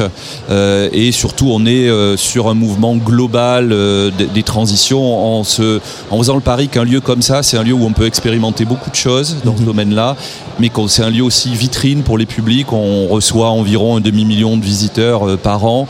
Et donc, c'est euh, une façon, je crois, de, faire passer des messages, de faire évoluer les imaginaires sur ces questions de transition et peut-être de renoncement à certaines choses. Alors euh, la friche ça a été un, un des premiers tiers-lieux en France, hein, ce qu'on a appelé tiers-lieu. Il y en a d'autres. Voilà, on pense au, au 6B à, à Saint-Denis. Euh, et vous dites sur le sur euh, le site, la friche est une expérience politique, un lieu de pensée et d'action renouvelant le rapport de l'art au territoire et à la société. On arrive à faire tout ça, Alban? Bah, euh, alors, je sais pas si euh, on y arrive, mais en tout cas, on y, euh, on y participe. C'est vrai que moi, j'ai tendance à dire que c'est un, un espace social total, la friche, où la question culturelle est importante, la question des publics est importante, mais de plus en plus, c'est la question du territoire et du rapport au territoire de proximité euh, qui est euh, euh, notre priorité. Donc, je sais pas si on y arrive, mais en tout cas, c'est sûr que c'est un espace politique et au quotidien, euh, la question du sens, la question de pourquoi on fait les choses, la question des droits culturels, la question de ce qu'on appelle la maîtrise d'usage, c'est-à-dire comment ce lieu-là, on, on le met à disposition des communautés, des publics pour qu'ils s'en emparent, se l'approprient et finalement euh, en, en, en fassent euh, ce dont ils ont euh, envie en quelque sorte. Moi, je programme rien à la friche, je le dis euh, tout le temps. Il y a un nombre incalculable d'artistes que je connais qui viennent me voir en me disant alors quand est-ce que tu me programmes? Et en fait, c'est un peu ça l'idée de la friche, c'est cette espèce d'horizontalité dans l'appropriation du lieu. Une, horizontalité dans l'appropriation du lieu. Vous êtes, ah, vous êtes bon hein, quand même sur les politiques culturelles. Euh, en tout cas, et cette friche, il y a, y a, euh, une petite question. J'ai lu ça dans la presse que euh, il serait question que le tram euh, arrive un peu plus tôt que prévu, parce que c'est un véritable enjeu pour qui connaît Marseille de venir à la friche. Euh, bon, quand il fait beau et qu'il pleut pas et qu'il fait pas trop chaud, c'est agréable, mais quand même, c'est un enjeu. Euh, c'est une bonne nouvelle, ça, si le tram arrive un peu plus vite que prévu. Alors, il, il- il doit arriver. Alors, il va pas passer malheureusement devant la friche. Ah, il va passer. Euh, oui, oui. Et il va pas. Je me demande s'il va passer suffisamment près pour que l'arrêt euh, le plus proche soit plus proche que l'arrêt le plus proche actuel, qui est celui du Palais Longchamp. Donc, je sais pas ce qu'on Ah, va vraiment euh, gagner dans l'arrivée du tram. En tout cas, on a les, les vélos de la métropole qui sont arrivés, donc c'est déjà pas mal. À une époque, les trottinettes et les vélos électriques des, de, de- de- de grandes firmes américaines euh, n'arrivaient pas jusqu'ici, les applis euh, ne fonctionnaient pas, mais maintenant quand même ça marche. Donc ça progresse, ça progresse, mais la marche à pied reste quand même le meilleur euh, moyen d'arriver à la friche. Donc comme ça, on arrive en forme. Euh, Par exemple, pour profiter du toit terrasse euh, qui va être ouvert tout l'été, je vous, je vous recommande ça chaudement. Merci à tous les trois, Eldina Soldo, Alex Stevens et Alban, d'être venus ici au micro de, de Tsugi. Radio Merci. euh, pour ce Babel Music XP. Nous, on sera encore demain en direct à 21h avec le concert d'Alcassar. Dans quelques instants, c'est Koutoum. On va écouter un petit peu Barbès Barbès, ce qui finalement va assez bien à Marseille.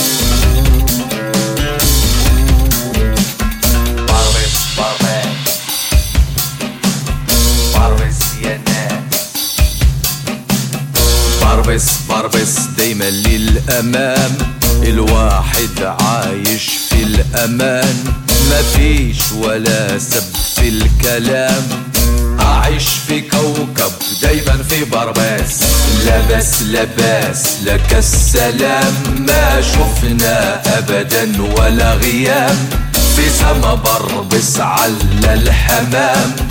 كمان يلا ويلكم تو باربس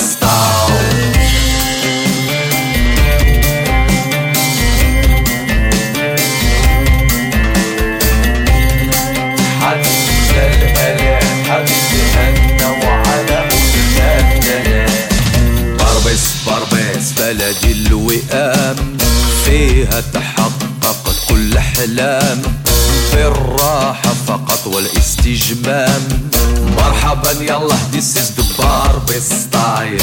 يا ناس يا ناس. باربس is the place. ومرحبا حبيبي. All is good. سلام. يا ناس يا ناس. باربس لباس والليلة عندي حفلة باربس تاون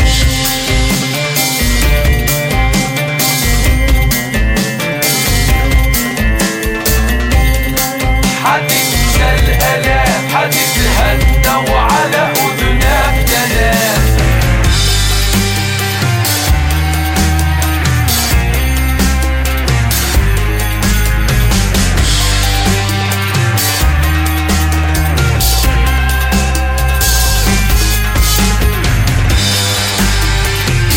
ناس يا ناس إحنا لباس وهذا كلامنا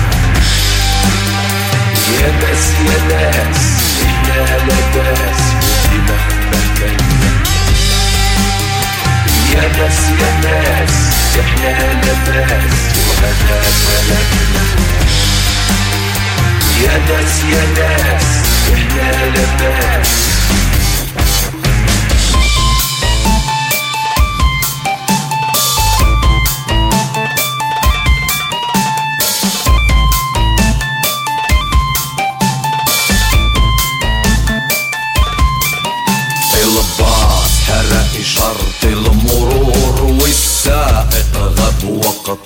الحضور بربس قالت يا دكتور. كمان يلا this is the باربس ستايل دخان نعنع والتمور. عطارة تداويد البخور. لا تزعج لنا الصرصور. ولا تستغربش في باربس تاون باربس باربس مرحبا بكم. في باربس باربس روش شوي باربس باربس يلا ديار بربس طوب ويجور أزقة مليانة جمهور وبنعيش في أحلى ديكور All is good. سلام باربس is the best. حبيبي خد زمام الأمور بربس تاج بالله أهديها لك يا بدر البطور. كمان يلا هويلكم تبار مستار.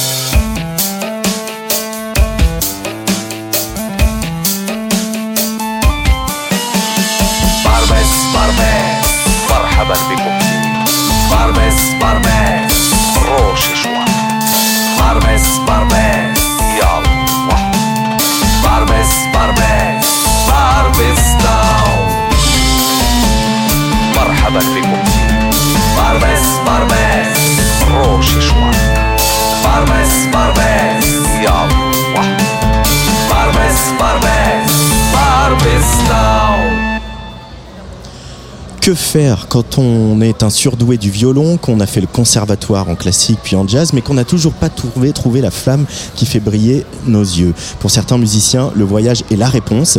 Et bien c'est ce que Théo Sekaldi a fait. Il est parti à l'aventure en Éthiopie après avoir poncé les célèbres compilations Les Éthiopiques, que je recommande à toutes les auditoristes euh, d'écouter.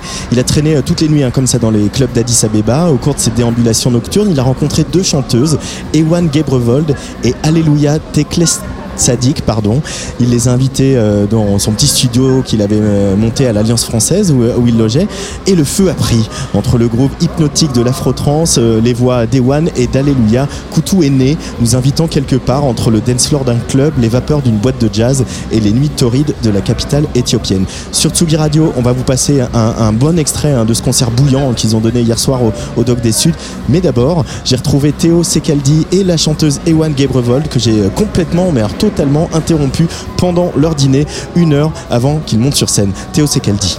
Je suis un musicien qui, qui à la base vient plutôt du classique, du jazz, euh, de la musique contemporaine, de la musique improvisée et, et ça, ça a pris un peu de temps pour moi de, de, de, bousculer un peu les lignes et puis de- d'essayer de, de, transgresser les cases dans lesquelles on, me mettait et parce que j'aime énormément de musique différente et à chaque fois que je crée un nouveau projet euh, il y a cette envie de me surprendre moi-même de surprendre euh, les gens qui, connaissent ma musique et d'aller dans, dans des terrains inconnus de me remettre en question de ce que je cherche c'est de rencontrer des gens qui vont remettre ma vision de la musique en question et qui vont bouleverser un peu ce que je crois connaître. Et pour repartir de zéro à chaque fois finalement et donc, euh, c'est des intuitions comme ça qui, qui, mûrissent pendant quelques années avant que je me lance réellement. Mais euh, je voulais vraiment aller à 10 pour euh, découvrir ce que la nouvelle génération faisait de cet héritage qu'on connaît, donc des Éthiopiques, de Moulatou Astatke, de l'Ethio Jazz, de Mahmoud Ahmed, euh, des grandes légendes, euh, Tilaoun je parle aussi des, des femmes quand même, euh, Awake, Gigi, euh, Asnakesh Worku, voilà, on connaît, on connaît quand même beaucoup la musique éthiopienne euh, en Occident depuis que Francis Falsetto l'a un peu fait dépasser les frontières éthiopiennes. Et, euh, et moi, ce qui m'intéressait, j'arrivais pas à savoir ce qui se passait. euh, les gens de mon âge, de 30 ans, euh, qu'est-ce qu'ils faisaient Est-ce qu'ils faisaient du rap, du hip-hop Est-ce que la, culture éthiopienne était encore très présente dans les, dans les instrumentations, dans, dans les prods Euh, Et du coup, j'avais besoin d'aller voir par... par moi-même ce qui se passait là-bas et j'ai été accueilli j'ai eu la chance d'être accueilli en résidence à l'Alliance française par une une fille incroyable Lucy James que je remercie ici qui m'a introduit à toute la scène d'Addis. Elle ça faisait 8 ans qu'elle était là. Euh, elle connaissait elle avait bossé pour des compagnies de danse. Elle avait euh, rencontré les artistes de hip-hop, elle avait rencontré les circassiens, les poètes. Il y a une grande scène de poètes féministes à Addis, euh, incroyable. Euh, Elle avait rencontré les musiciens de jazz, euh, les chanteurs de Asmari, donc les musiques vraiment traditionnelles euh, qu'on retrouve dans les tout petits clubs, les Asmari Bêtes, et aussi euh, les groupes qui se produisent comme euh, Ewan faisait Alléluia, dans les clubs, vraiment les discothèques, ils ont des groupes live qui jouent tous les soirs avec euh, plusieurs chanteurs qui se succèdent. Et en fait, il faut savoir que euh, Ewan et Alléluia euh, faisaient partie d'un groupe à l'époque extrêmement connu et apprécié de la jeunesse éthiopienne. Il s'appelle Jano Band. Ce groupe continue encore aujourd'hui, mais elles n'en font plus partie. Et c'est un groupe qui a vraiment euh, mis une première pierre à l'édifice de faire autre chose que la musique euh, traditionnelle éthiopienne et de la variété éthiopienne. Ils ont introduit le rock dans euh, euh, pour faire une fusion avec euh, avec la musique éthiopienne et ça ça a beaucoup plu euh, à la jeunesse locale et tout. Et donc moi c'est exactement ce que je recherchais, c'est des gens qui qui essaient de faire d'autres choses, qui emmènent la musique un peu plus loin. Et donc euh, j'ai été touché déjà par la musique et après par l'énergie scénique des deux chanteuses que je voyais devant moi là ce soir-là quand je suis rentré dans le club. Et ça, ça m'a, ça m'a bluffé. Et par la suite, bien sûr, j'ai voulu les rencontrer. Donc j'avais vu pas mal de gens déjà à l'Alliance. J'avais invité des chanteurs trad, j'avais invité des, musiciens aussi, des joueurs de Masenko, des joueurs de washid, de flûte, des danseurs, euh, toutes sortes de personnes. À chaque fois que je pouvais échanger quelque chose avec quelqu'un, je le faisais. Et quand elles sont venues, elles, à l'Alliance, euh, et qu'on s'est rencontrés le lendemain, du coup, de, du concert, j'ai tout de suite senti qu'il y avait quelque chose qui voulait aller vers moi. Moi, je voulais aller vers elles, mais elles avaient envie aussi d'explorer vraiment et d'aller à ma rencontre. Et on pouvait se rencontrer hors de la musique éthiopienne, hors de ma musique, mais quelque part ailleurs qu'on est en train déjà de créer à à ce moment-là. Et ça a commencé vraiment comme ça. Et après, bah, il y a eu plein, plein, plein d'épisodes qui ont fait qu'on est, qu'on, qu'on est là aujourd'hui. Mais euh, voilà, le début, les prémices, c'était ça. Quoi. Hey Juan, can you tell us a, li- a little bit more about the, the stage and nightlife, being a part of a band that was a bit successful, like Theo just said, uh, in Addis Abeba, uh, and like the journey you took from there to uh, being part of Kutu, and like Theo just said, inventing a new, a sort of new place, new universe to express yourself. Um, uh, uh, before we met Tio, we was uh, in a band called Jano Band. Uh, it's a rock band. Uh, we've been together for 10 years. Uh, we recorded two albums, and it was a great experience. You know, in this generation, Ethiopia is very influenced by jazz and the original, the Azmari, the original sound. But in our generation, we didn't bring the sound, the new vibe, you know. So when we met you, we was trying uh, by Jano band, uh, we was trying to bring what kind of fusion music, you know. When we met you, we we found ourselves in uh, a new vibe, in a new sound. So we're really kind of very very excited, and uh, we feel very very hope we get the hope uh, so that uh, most of the time you have to promote or you have to push yourself uh, out of Ethiopia because it's very very difficult. Uh, uh, the the music system there is very very challenging. So like our fathers, our legends like Mulatu Astatke, Gigi, Aster Awaka, they was uh, working out of the Ethiopia. Ethiopia because uh, they are to promote their culture and to find a new direction because music is global. It's a universal stuff you know? So it was how we met because we we trying to discover new new stuffs. Uh, Theo is plays the violin. Um, I, from what I know about Ethiopian music, it's not an instrument that you hear a lot in Ethiopian music. Uh, how your voice and your sound and your melodies fit in with the violin? Is it something like very that came very naturally when you guys met?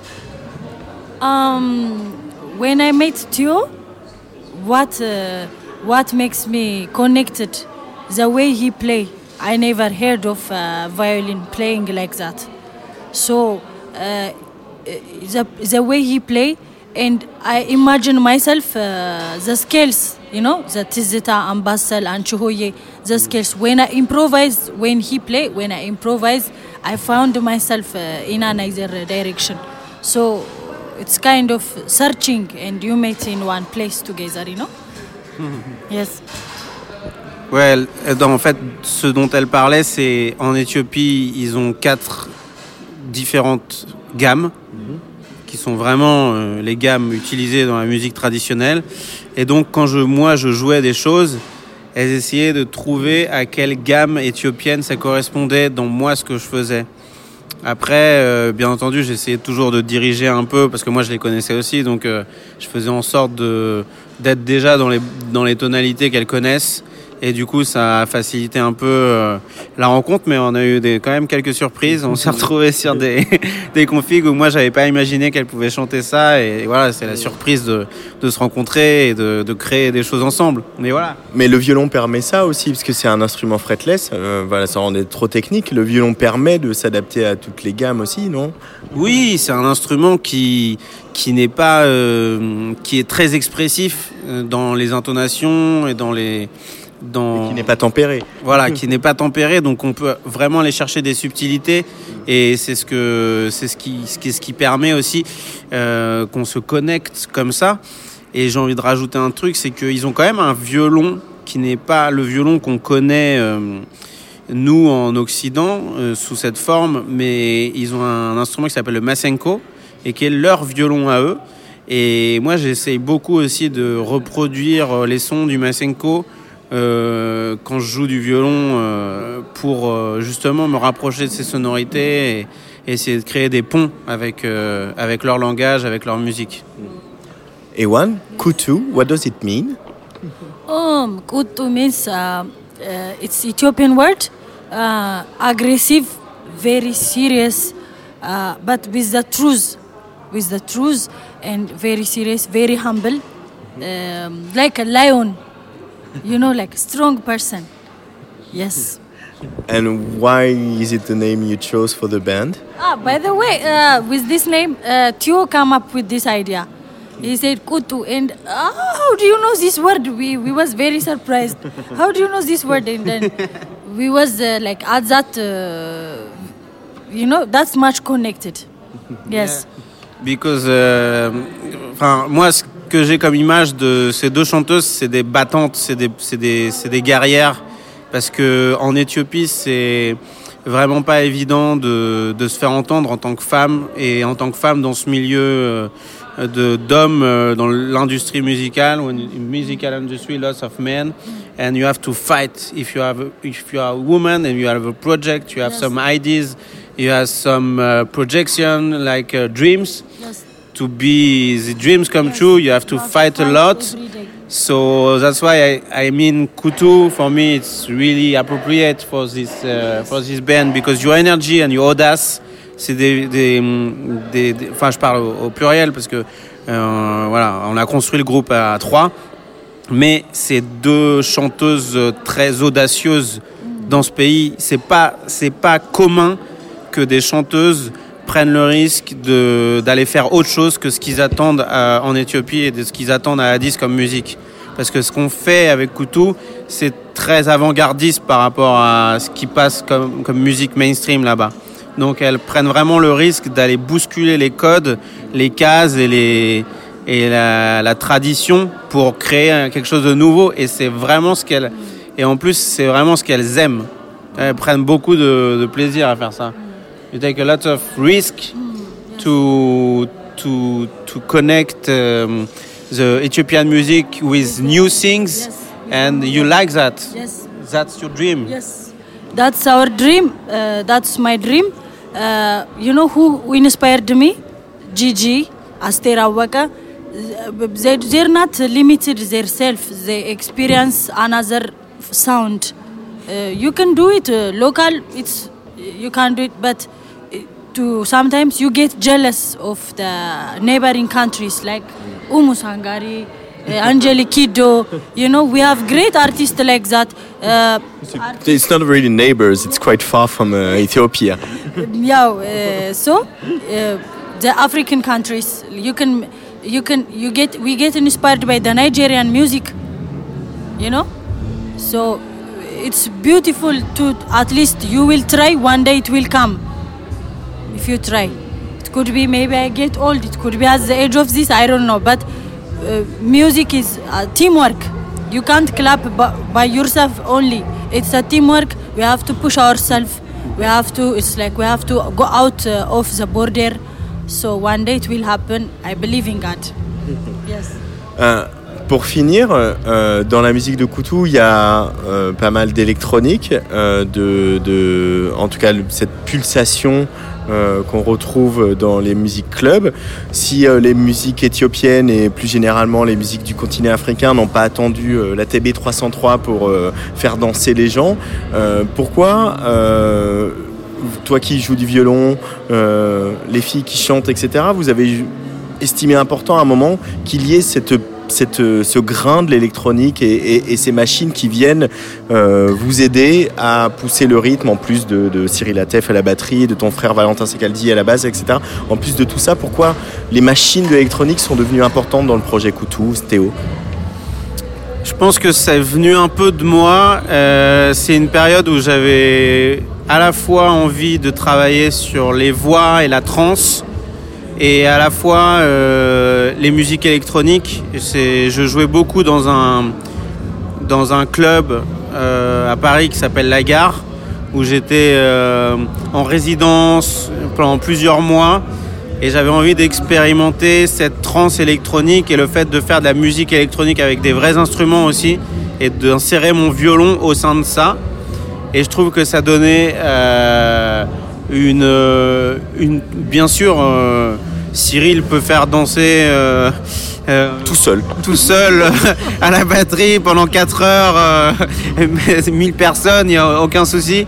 Mais je trouvais que euh, l'ajout de, de séquences électroniques et de sons électro euh, poussait encore plus cette, euh, cette idée de trance. Et je trouvais que le mélange entre euh, les voix euh, très brutes, très, euh, très rocailleuse euh, éthiopienne et, et voilà très traditionnelle avec euh, cette, euh, ce contraste de musique électronique marchait très très bien et on a eu la chance d'intégrer Akemi dans le groupe euh, qui elle pour le coup vient beaucoup de ça et du coup Je joue les claviers. hein. voilà, Akemi Fujimori qui est au clavier et qui avait fait le Magnétique Ensemble, euh, les Naive New Beaters, tout ça. Donc euh, elle, était, elle était vraiment dans ces sons-là et elle a amené cette patte aussi, elle a amené sa patte qui a créé le son euh, de Koutou.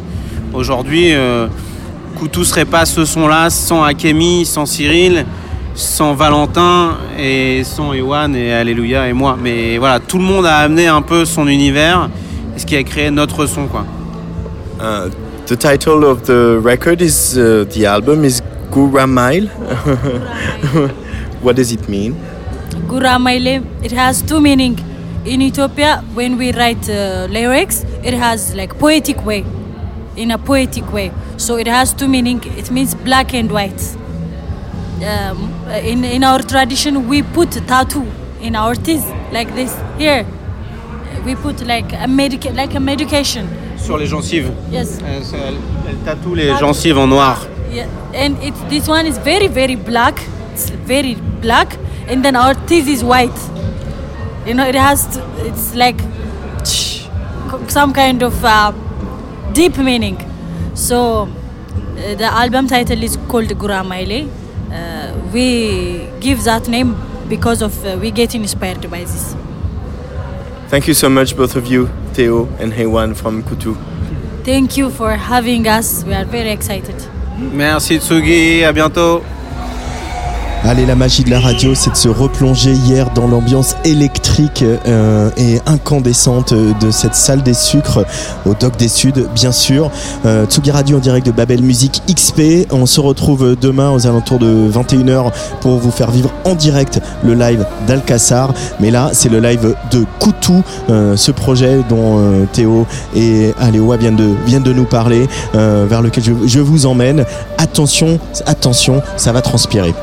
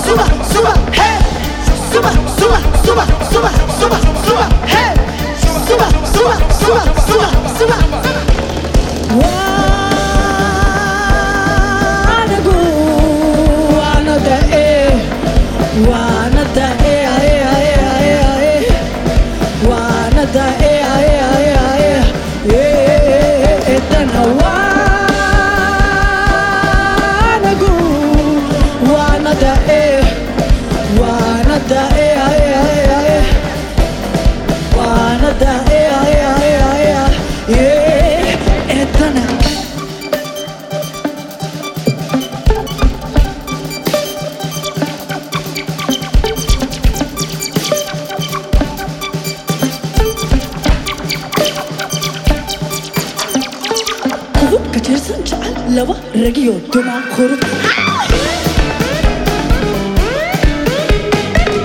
Could you do not call?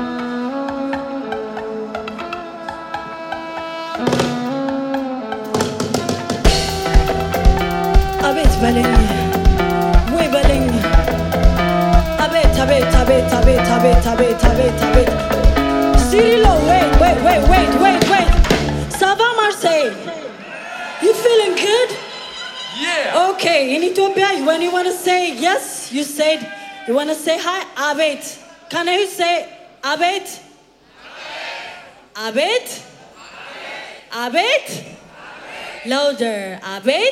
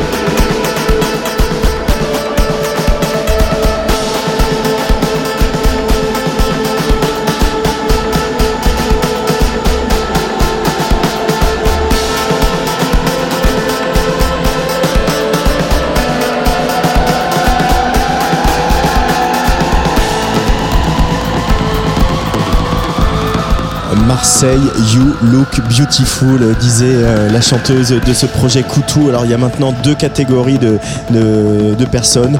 Euh, les personnes qui ont écouté Koutou et les personnes qui n'ont pas encore écouté Koutou.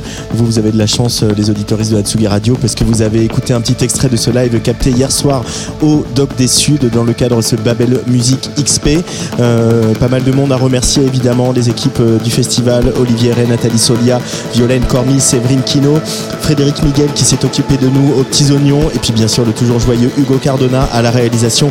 On se retrouve demain sur Tsugi Radio à 21h pour vous faire vivre un autre euh, moment de live euh, intense avec le live d'Alcassar, toujours en direct euh, de Babel Musique XP et de Marseille. Très très bonne soirée à tous sur la Tsugi Radio. Allez bisous.